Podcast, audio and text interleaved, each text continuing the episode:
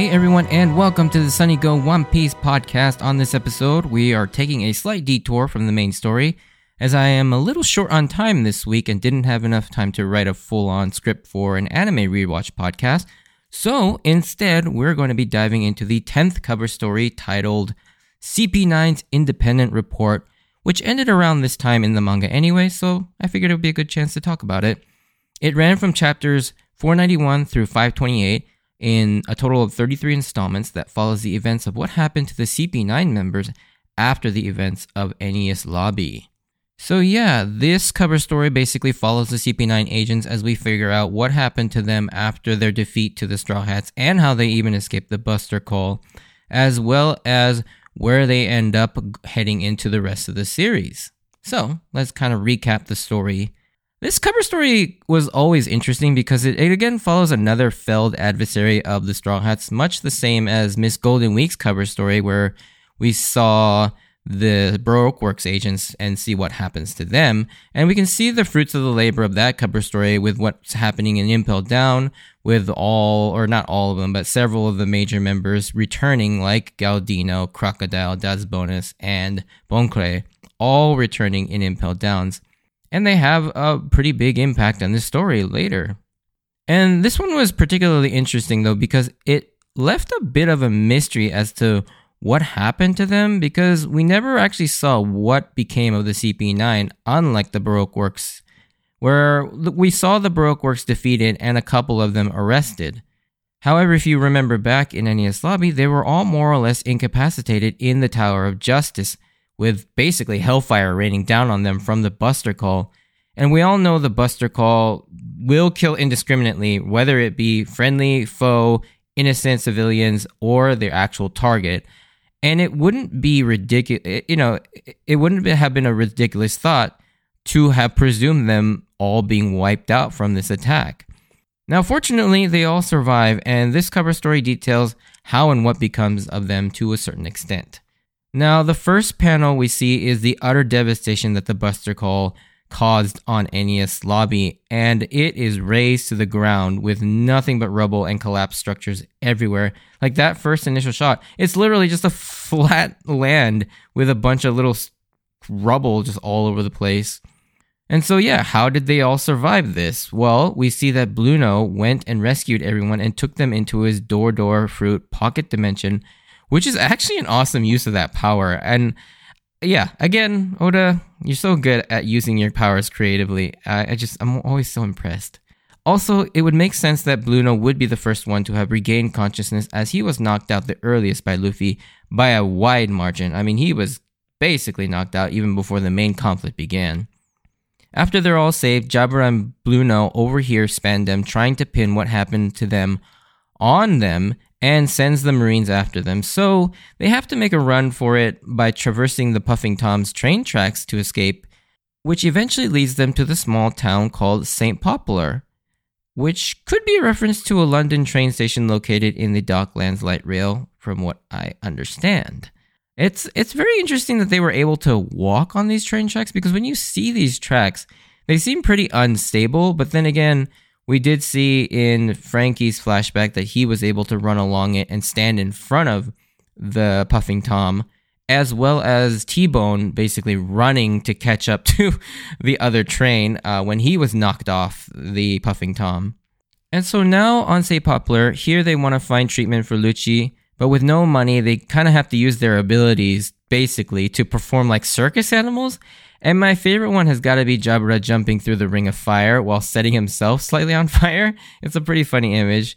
The one with Kaku and Fukuro playing with the kids is also really cute. And, eh, you know, I've always held the belief that unlike Lucci, Kaku isn't necessarily like a bad guy. He just kind of follows orders of bad guys while believing he's fighting on the side of justice. And and I know I've mentioned that before, but yeah, I mean Kaku just looks like a nice dude, I feel like. And they do eventually raise enough money per- performing all the little circus acts and doing odd jobs to help Lucci get the treatment he needs. And I always found how loyal and caring they are towards Lucci a little weird. It's not like Lucci instills the most loyalty, nor does he seem like the most likable guy ever. He just always struck me as like a psycho killer, with with a very intimidating personality, even towards his own fellow agents. I mean, this guy just straight up murders other agents if they aren't up to his liking or they're incompetent. And you know, we saw that with Nero on the F- Puffing Tom after he failed to capture Frankie, Sanji, and Usopp or Sogeking. But it does seem like there is a certain level of code in One Piece, whether it be through pirates or even through these military organizations. Like we saw it with Gin and Don Krieg, like how Gin stayed so loyal to Don Krieg despite the fact that he tried to kill him. Similarly with Crocodile and Daz Bonez. But I guess, you know, Daz Bonez saw him kill Mr. Three, but I guess he basically agreed with Mr. or uh, Crocodile and Mr. Three's death and whatever, or supposed death. But I guess I didn't really mind all those other ones because, yeah, I just bought those relationships a little more than Lucci and his subordinates. But that's just me and my opinion on on Lucci. But yeah, Lucci eventually regains consciousness and recovers while Hattori is over is seen overjoyed with, which is pretty cute, uh, despite how also weird this bird is. Um, next, we see Lucci thanking the doctors for helping them, and they're seen just kind of hanging around enjoying some bowling, looking looking like maybe they're gonna mellow out and live a life of laying low and enjoying themselves. And yeah, I, I do think Lucci I, it was it was weird seeing Lucci kind of thank the doctors. I, I, guess there is a little bit of humanity in him, despite the fact that he is sort of this murderous killing machine. but yeah, it is it's a very interesting scene. Also, Khalifa seen using her ridiculous physical strength to make the pins literally explode is also funny. I don't understand how they play more than one frame if they're blowing up the lanes, but good for them. However, the Mel- Melodot CP9 wasn't meant to last, as the town of St. Poplar is raided by a small time pirate crew called the Candy Pirates, who are swiftly dealt with by the CP9. But because of Lucci and his brutal nature and his excessive justice, they are forced to leave town, even though they just saved it. But because of the way they saved them, it kind of freaked them all out, and so they had to leave. One thing I want to point out here is Lucci is kind of given his own named philosophy of justice, kind of like the admirals. So in One Piece, there's this recurring theme of different characters or organizations having their own philosophy on how they approach justice and how they operate. So far, we've been introduced to the overall philosophy of absolute justice by the Marines as a whole, where they believe the core idea of the ends justify the means, even at the cost of innocence, as long as it eradicates evil. Similarly, we have the biggest proponent of this with his own variation of this, the thorough justice by Admiral Akainu. And this isn't actually named or revealed till a bit later in the story, but like we saw in, in Ohara, he believes in not only absolute justice, but he wants to go a step beyond that and stamp out evil at its root, and not just the ones actually committing the acts of evil, but any potential for it as well down the future, which is why he goes so hard after Robin and tries to kill her. Then we have the other two admirals with Aokiji eh, with his lazy justice and Kizaru with his unclear justice, both being kind of a, a middle and opposite of Akainu's philosophy. And so the three admirals are almost kind of on this spectrum of how, how strictly they, they choose to enforce their justice, with Akainu be, uh, being on the most absolute side of justice, and then you have Kizaru kind of being in the middle, and then Aokiji being the furthest in terms of the, his sort of hands off nature of his justice. Anywho, with that side tangent out of the way, back to the cover story. They decide to head back to their home, and this is this is an island that's later revealed to be called Guanhao, where they were raised and trained to be assassins and agents of the CP or Cipher Pole, but not before they are presented with a sweet parting gift from a little girl in the form of a flower as thanks for saving her mom. And yeah, like I mentioned earlier with Kaku, you forget that despite the fact that they're presented as villains in the series, they're not necessarily evil. They're just doing what they think is right and are technically trying to help society. It's just that they're doing it in the most brutal and ruthless ways possible and basically sort of the underbelly of the world government. And I honestly think Lucci and Jabra actually have the capacity to be evil people, but the others, I I could see them being just normal people. Lucci pretty much is there in terms of evil, but he doesn't necessarily do anything outside of his mission, and doesn't go out of his ways to you know to torture or kill people for random reasons or just because well i mean he can do it just because he likes it but for the most part he does have reasons for what he does. I mean it could also be said that the carnivorous nature of the both and jabura's devil fruit powers is what makes them more aggressive and bloodthirsty as well as as was stated in the Enies Lobby arc now, when you see that one installment with the kids being trained to be CP agents, it's kind of sad in a way, like seeing these kids basically be trained to be killers later on. And we actually do get to see a few of the CP9 agents when they were training as kids in this same village in that special chapter zero. We actually got to see a six year old Lucci, a 13 year old Jabra, and an eight year old Blueno. But it is known that all of them including Fukuro, you know, Kumadori, Khalifa, Kaku, everybody else. They all were trained there. Next, we see the Marines finally catch up to them, led by Captain Very Good. That's his actual name, Very Good. Uh, we saw him briefly in the final parts of the Enies Lobby arc fighting with Frankie as the guy that has the berry berry no mi or the berry berry fruit, which we see him use here as well. And I'm pretty sure I forgot to mention this initially in that episode, but his name and the his fruit name are both basically a kind of play on words in Japanese because in Japanese they don't really have a V sound, so there's no V or V sound. And so in Japanese, V sounds are basically pronounced with a B sound, so it's often like B. And so when you say like the word very in Japanese, it sounds like berry, uh, which sounds a lot like berry because you say berry as in very, and Betty, as in berry, the fruit, they're almost identical. Um, it's kind of like with the whole R and L situation uh, in Japanese as well. And so, so you have that that sort of play on on the words with Betty and Betty.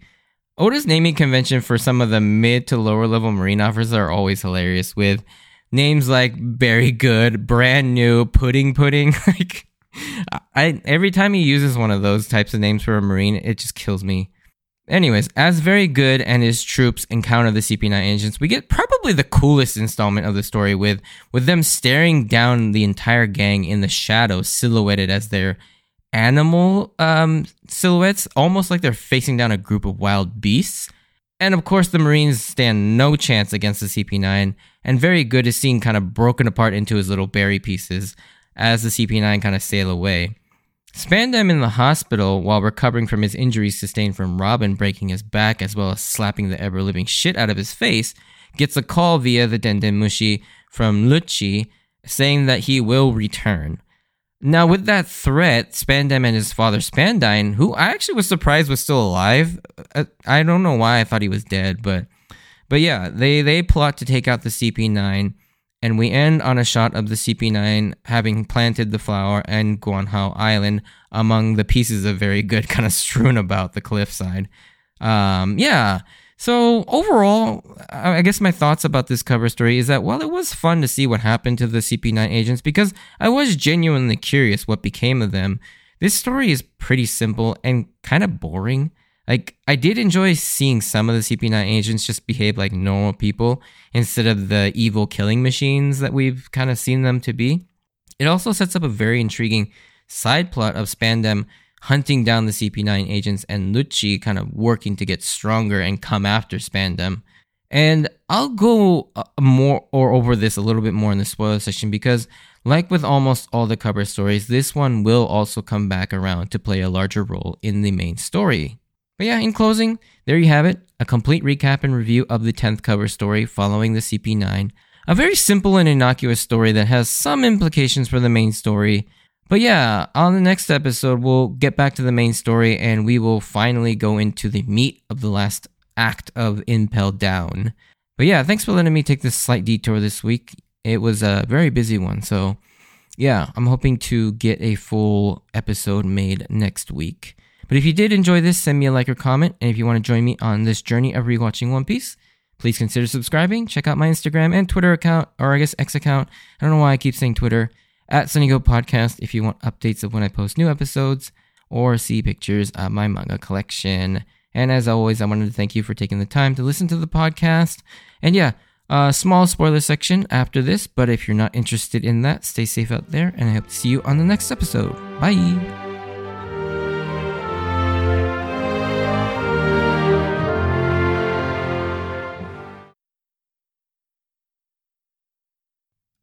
Alrighty, so this will pretty much be spoilers up until the most current chapter of where I am at the time of recording, which is chapter 1094. And yeah, obviously Lucci does return to the main story post time skip in somewhat of a minor role to begin with, but is now currently in the main story, and he's back as somewhat of a prominent but secondary antagonist to the Straw Hats in the Egghead Island arc. And I won't get too much into his story post time skip right now but when he returns, we'll have plenty of opportunities to to talk about all of him uh, as we go through those episodes. But what I do want to talk about is how the story thread that's set up in this cover story is kind of dropped by the time Lucci, the CP9, and Spandam all return to the main story. So, sometime during the time skip, off screen, Lucci and the others are reinstated back into Cypherpol, but this time as CP Aegis Zero agents, so CP Zeros. And now Lucci is Spandam's superior in terms of rank, but nothing is ever really resolved with their relationship, and this whole thread of them going after each other is more or less just dropped. And I feel like this is one of those times where Oda sets something up and decides that it's not worth it or is not interesting enough to pay it off. And I'm not overly disappointed or upset that this story thread was never paid off, as as I said in the non-spoiler section, this story was never all that intriguing, but it just it was just kind of strange that it was it was more or less never really addressed and just kind of glossed over despite how decent of a role Lucci in particular still has in the main story.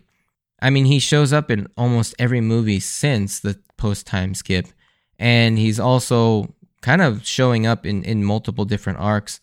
I mean, all the way going to I think he's mentioned in Dressrosa, and I need to, or well, I know he's definitely in Dressrosa.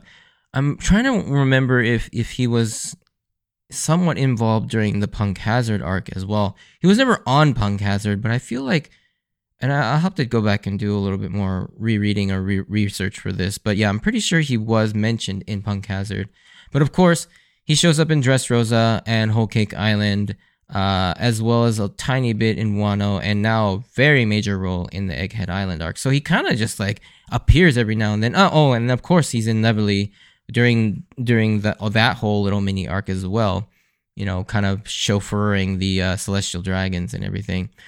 But yeah, it's just very strange that this whole dynamic between Spandam and Lucci just kind of just disappears, more or less. But, uh, anyways, that's pretty much all I wanted to talk about. And yeah, we'll definitely get into more about Lucci as he re- reappears in the main story. But, anyways, thanks for listening, and I'll see you on the next episode. See ya!